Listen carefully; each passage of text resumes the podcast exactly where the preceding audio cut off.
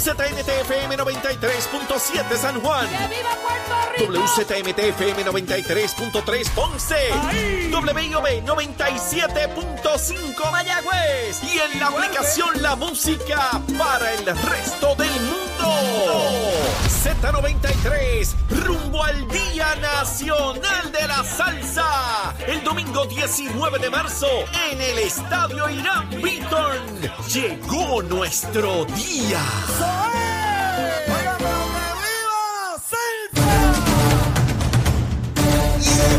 Regreso aquí a Nación Z Nacional, mis amigos, comenzamos nuestra segunda hora. Esto se va rapidísimo, usted sabe cómo es el asunto aquí, pero antes de continuar quemando el cañaveral, en esta ocasión con Cristian Sobrino, vamos a los titulares con Emanuel Pacheco. Buenos días, Puerto Rico. Soy Emanuel Pacheco Rivera informando para Nación Z Nacional. En los titulares, el actual presidente del Partido Popular Democrático, José Luis Dalmau, confirmó que no buscará la presidencia del partido y que está considerando aspirar a la gobernación cuando abra en diciembre el proceso de candidaturas al interior de la colectividad. Dalmau añadió que visitará los 78 municipios y cuando mida la recepción de la gente a su aspiración a esta candidatura, determinará si da el paso. En otras notas, durante la celebración de los 75 años de la Liga de Cooperativas de Puerto Rico, el presidente de la Alianza Co- Cooperativa Internacional, Ariel Huarco, visitó la isla y destacó la posibilidad de fortalecer las cooperativas de energía como estrategia para la transformación eléctrica del país. Huarco, quien también es presidente de la Federación de Cooperativas de Electricidad y Servicios Públicos en la provincia de Buenos Aires, en Argentina, destacó que en el país suramericano existen 600 cooperativas eléctricas que suministran cerca del 50% de la energía que se produce. Además, según información del negociado de energía en Estados Unidos, las cooperativas eléctricas ofrecen servicio al 53% del territorio nacional.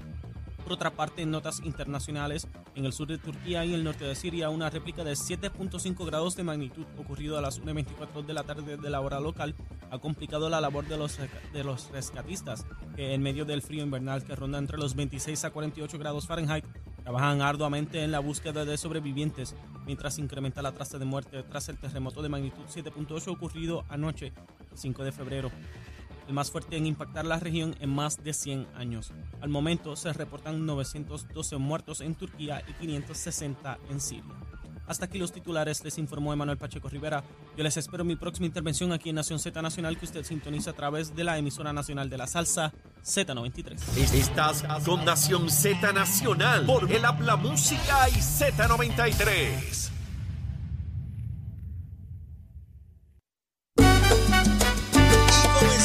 Segunda hora aquí en Nación Z Nacional. De inmediato, buenos días a Cristian Sobrino. Saludos, Cristian. días, Leo. Buenos días a todos los que estamos aquí, vivo y peleando. Vivo, vivo, vivo. Vivo y peleando. Así Oye, que hay que hacer. acabo Saludo de- a la audiencia en Puerto Rico y fuera. siempre. Seguro. Acabo de ver una, unas imágenes ahí. Lo de Turquía. Es que ya sin estar temblando, ¿no?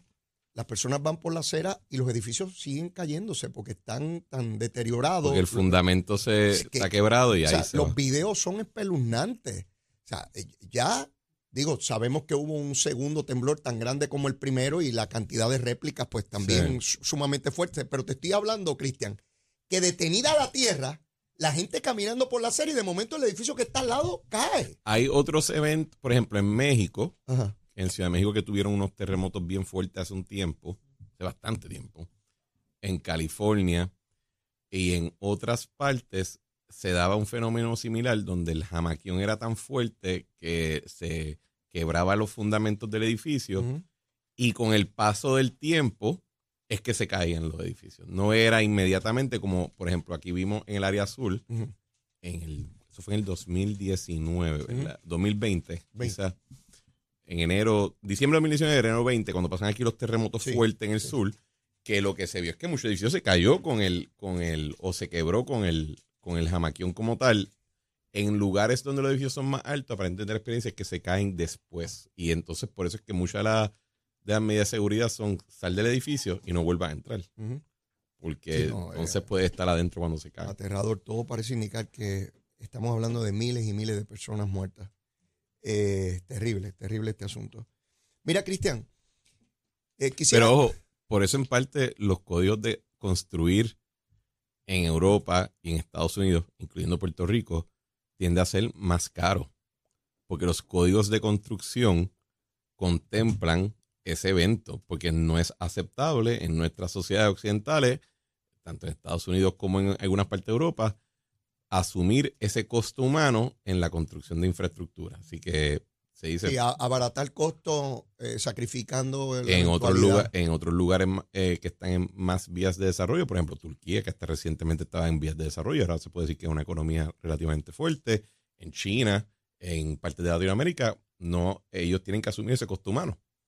Así que eso es algo que hay que tener siempre Ya, presente. ya, ya averiguaremos cómo son los códigos de construcción. Ya, mismo en Twitter aparecen muchos que son expertos en, expertos códigos- en eso. en guerra internacional, en códigos de Lo, construcción. lo que no sabía es que Turquía descansa sobre dos placas tectónicas que Sí. están todo el tiempo en movimiento, así que eso hace más propenso, ¿verdad? Todo este tipo de, de eventos. Pero nada, ya tendremos mayor información sobre ese particular. Eh, hablaba sobre las primarias. ¿A quién vamos a quemar hoy? Bueno, no, no, no, no. Sí, vamos a quemar. Vamos a quemar. Eh, sí. Este, Yo no, yo no voy a decir que yo participo de eso, pero por alguna razón tengo un, can- un tanque de gasolina al lado mío. Muy- Pero muy dale, bien. exacto. Mira, es que esta cosa de que las primarias eh, son tremendas, Ajá. ciertamente el PNP ha dado cátedra en participación y en competencia. El que quiera competir está abierto y se compite y toda la cosa. Pero eso de que las primarias fortalecen al partido o, o a, o a los partidos, yo quisiera que tú me hablaras un poco de eso porque en la pausa me dijiste unas cuantas cosas que yo quiero que las Es que, repita. es que yo creo que, que ¿verdad? Cuando, cuando uno está, y esto es lo bueno de programas como este, que uno tiene tiempo para hablar Ajá. y no están así como, cuando reducen demasiado el tiempo, tú ves que muchas personas pecan de, en lugar de resumir el argumento o resumir el punto, en lo que terminan es en vociferando estupideces. Como por ejemplo decir, no, no es que la primaria fortalece. Es imposible que fortalezca, porque si tú tienes un candidato como Pedro Pierluisi, que ahora mismo tiene como 3 millones de dólares en la caja, y va a recaudar quizás 4 millones, o sea, eh, 4 millones en los próximos meses, o sea, para un total de 4, y va a decir que Jennifer González, eh, vamos a decir que recauda 3 millones para una primaria, y ellos se enfrentan, el equivalente de eso es que vamos a coger eh, 7 millones de dólares, los vamos a poner en un cuarto y los vamos a prender en fuego por jorobarnos.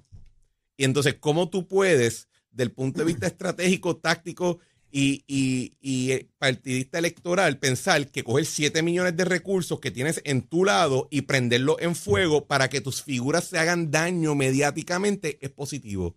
O sea, no hay freaking manera de que eso funciona. Eso es como decir que justo antes de invadir un territorio con tu ejército, vamos a hacer, vamos a tener un fogueo y matarnos mitad para ver cómo es que sale la cuestión. Para, quién para- para ver quién es el bueno de verdad. ¿Quién es el que va a dirigir la ¿Quién sobrevive la pelea? aquí. Y, y uno escucha esas cosas y dice, pero una cosa es tú decir, no, no, es que no le podemos tener miedo a la primaria. No, no es que tenerle miedo, pero tampoco puede ser estúpido y pensar que prender en fuego recursos via- vitales para una campaña contra el Partido Popular, Victoria Ciudadana, el PIB, la prensa, Dignidad, el gobierno federal, si decide empezar a, meterse en política nuevo. O sea, uno las campañas se llaman campañas porque involucran la aplicación de recursos, si no simplemente fuera una elección. Pero hacemos campaña porque estamos dedicándole recursos a adelantar una figura, un mensaje, una agenda. Y de hecho, tal es, tal estoy seguro de lo que estoy diciendo hoy, de que yo sé muy bien que tanto la estrategia en el lado del gobernador Pedro Pierluisi y la estrategia en el lado de la comisionada residente Jennifer González, si se fueran a enfrentar, es procurar evitar la primaria.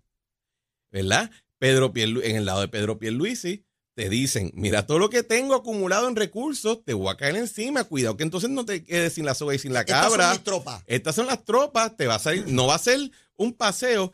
Y del lado del, del- del- de la campaña o del grupo de Jennifer González te dicen, es que él no puede, él no va a poder correr porque yo voy a demostrar que mis números son mucho mejores. Y el- el- lo, que, lo que todos, Leo, lo que todos hablamos y escuchamos en los almuercitos exóticos que nos damos cuando tenemos que hablar de política, ¿verdad? Porque ese es el ecosistema. Uno habla por la mañana y uno almuerza por la tarde y habla toda la basofia que tiene que hablar con los otros que están en el juego.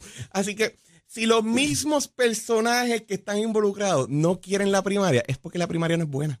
Y no es buena porque implica destruir innecesariamente recursos que puedes aplicar estratégica y tácticamente a destruir a tu posición.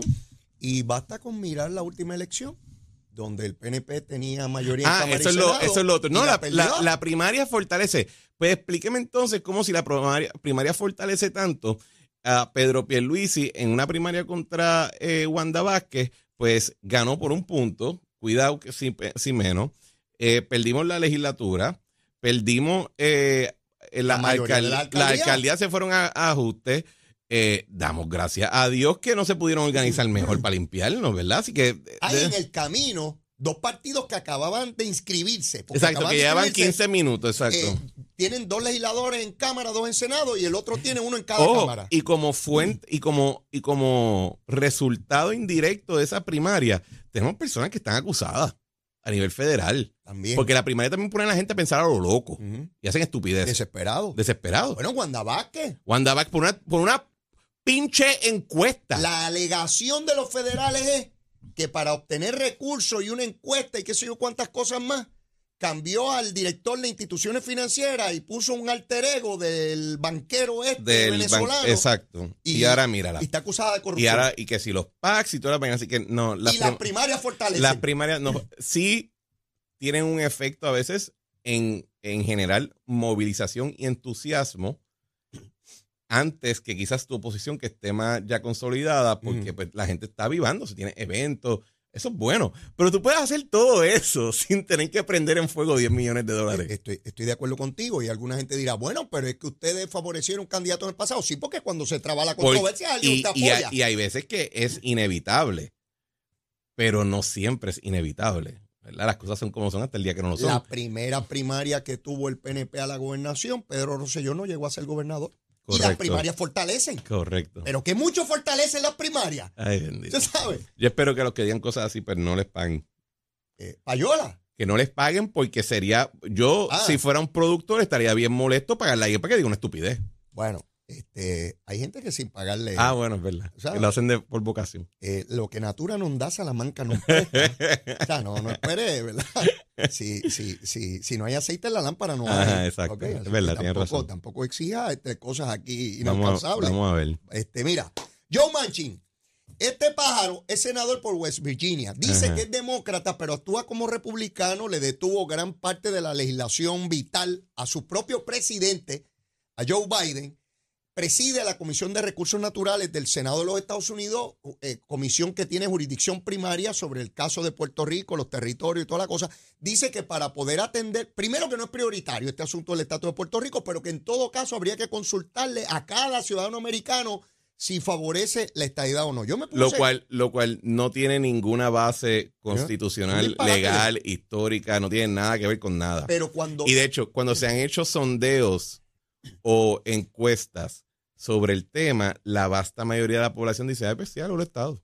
exactamente O sea, así que el eh, la cuestión de que no, es que eso significa... No, eso está no. respondiendo al Partido Republicano. Él viene de un estado eminentemente republicano como es West Virginia. Y yo me puse con la unidad averiguativa que yo tengo, eh, busqué la- los habitantes de ese estado. sí. Son 1.775.000. Puerto Rico tiene 3.200.000. Estamos hablando de 1.425.000 ciudadanos más aquí que allá.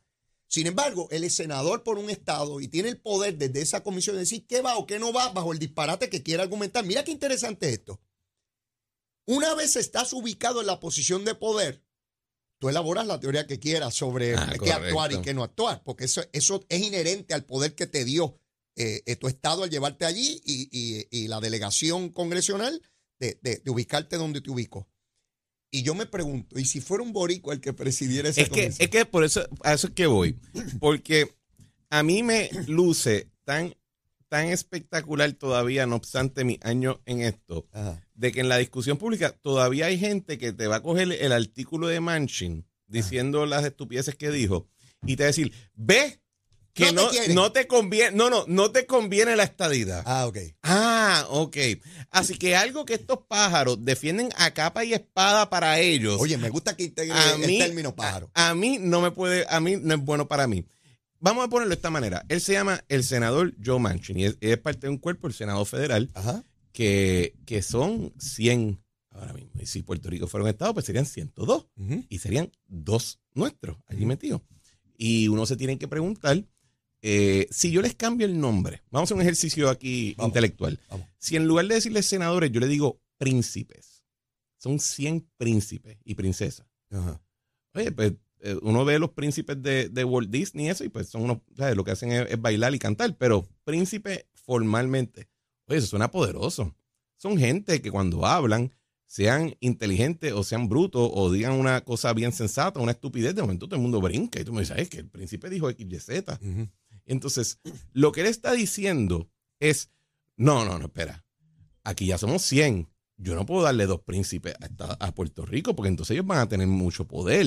Y entonces ellos van a poder defenderse, ellos van a poder adelantar sus intereses. Y Dios, y, y yo que he sido uno, yo Manchin, que ha sido uno y ha tenido el poder de apalancarse contra la marea entera del presidente Biden, los otros senadores slash príncipes del Partido Demócrata allí, los republicanos, la Cámara de Representantes entera, el Tribunal Supremo, él solo ha podido apalancarse contra el universo entero, mm. pues uno tiene que decir, diantre, es que esto es bien bueno, esto es lo que yo quiero para mí y yo quiero esto para los míos. O sea, una campaña, aquí estamos hablando ahorita de, de, las campañas de primaria para gobernación. Sí. De, en una primaria vamos, se van a prender en fuego 10 millones de dólares. ¿Sabes cuánto es una campaña de Senado? 50 a 100 millones de dólares. Así de potente es una de esas sillas. Y entonces nosotros, convertimos, y aquí viene mi frustración, nosotros cogemos entonces, vemos todo esto, estamos viendo el freaking imperio de Babilonia ante nosotros, con las puertas abiertas, que lo único que tenemos es tocarle un poquito fuerte y entramos. Y la gente dice, ay, es que me hirió mi autoestima. Ay, es que él no, él no, él no habla de mí como hablan de Bad Bunny en los Grammy. No, porque Bad Bunny es un payaso que canta y este tipo gobierna y manda ejército y, y despliega recursos y puede coger una ciudad y la puede desaparecer si le da la gana. Exacto, estamos hablando de poder y de autoridad, no de autoestima. Aquí yo vi ahorita un tuit de un reportero diciendo, ay, en, en, Buckingham Palace, en Inglaterra, están cambiando los guardias con la canción de Rafael Hernández. ¡Qué orgullo! Puerto Rico en el palacio. Pero ¿sabes qué sería más cool? Será el freaking rey. Eso estaría más cool. No la canción, sentar el fundillo en el trono, calentarlo y ejercerlo. Eso estaría bien chévere. Ahí sí que vamos a escuchar las canciones por todos lados. Pero como lo queremos reducir todo, como si esto fuera un asunto de autoestima, y de que si nos quieren o no nos quieren, a mí me importa bledo si nos quieren o no nos quieren. Pero si yo tengo la manera de entrar, romperle la muralla del palacio y sentarme yo en el trono, lo voy a hacer y lo quiero para todos los míos. ¿Verdad? Así que yo, Manchin, le respeto su postura. he estado de acuerdo en muchas de sus posturas sobre los Estados Unidos. Tipo, no es ningún bobolón.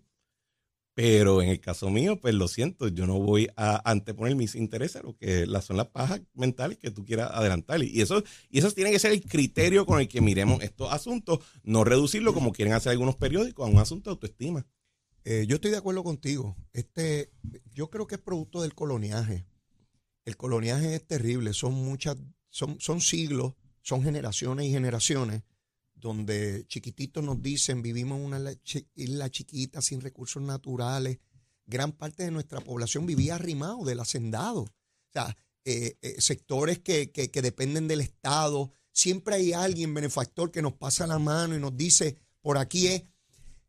Hay mucho que trabajar en nuestra autoestima este, como pueblo. Yo estoy convencido de eso. Este, el americano no acaba o acaba. Jefe de los astronautas es boricua, no se sentó allá y no me quiere, no me dan un besito para ser astronauta. Ay, es que yo no puedo ir a la luna. El condenado llegó allí, ahora es jefe de los astronautas.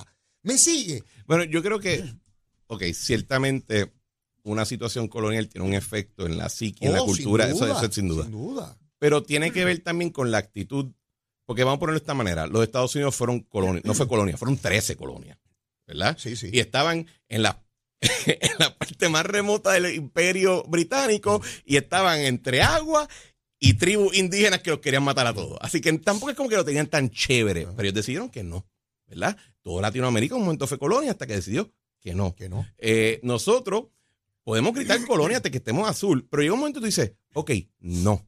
Y entonces tienes que adoptar la mentalidad y la responsabilidad del que no quiere continuar siendo colonia. Eso nos toca a nosotros. Eso no te lo pueden implantar. Eso no te lo pueden dar. Eso no es como que al día que se, admita a Puerto Rico como Estado, van a aparecer los federales y nos van a poner un chip, un chip en la cabeza que dice bienvenido a pensar como un hombre libre. eso no funciona así. Tú tienes que ejercerlo. Tienes que decirlo para ti, lo tienes que decir para los tuyos.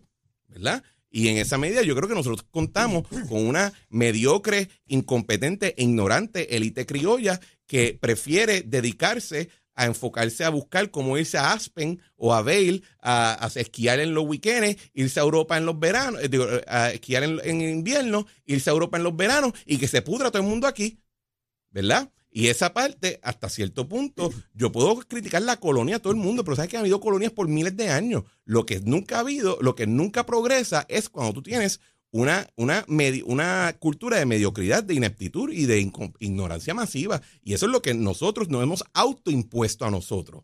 Nosotros no hemos autoimpuesto a nosotros. En Puerto Rico no se habla inglés bien, no es por la colonia, es porque hemos, hemos tolerado que nuestro sistema educativo no lo enseñe bien y que no enseñe bien el español. Y que eso no es la colonia, somos nosotros, ¿verdad? Así que si tú te quieres sentar ahí en el trono, como dijo ahorita, tú te tienes que poner la armadura y no te la van a regalar.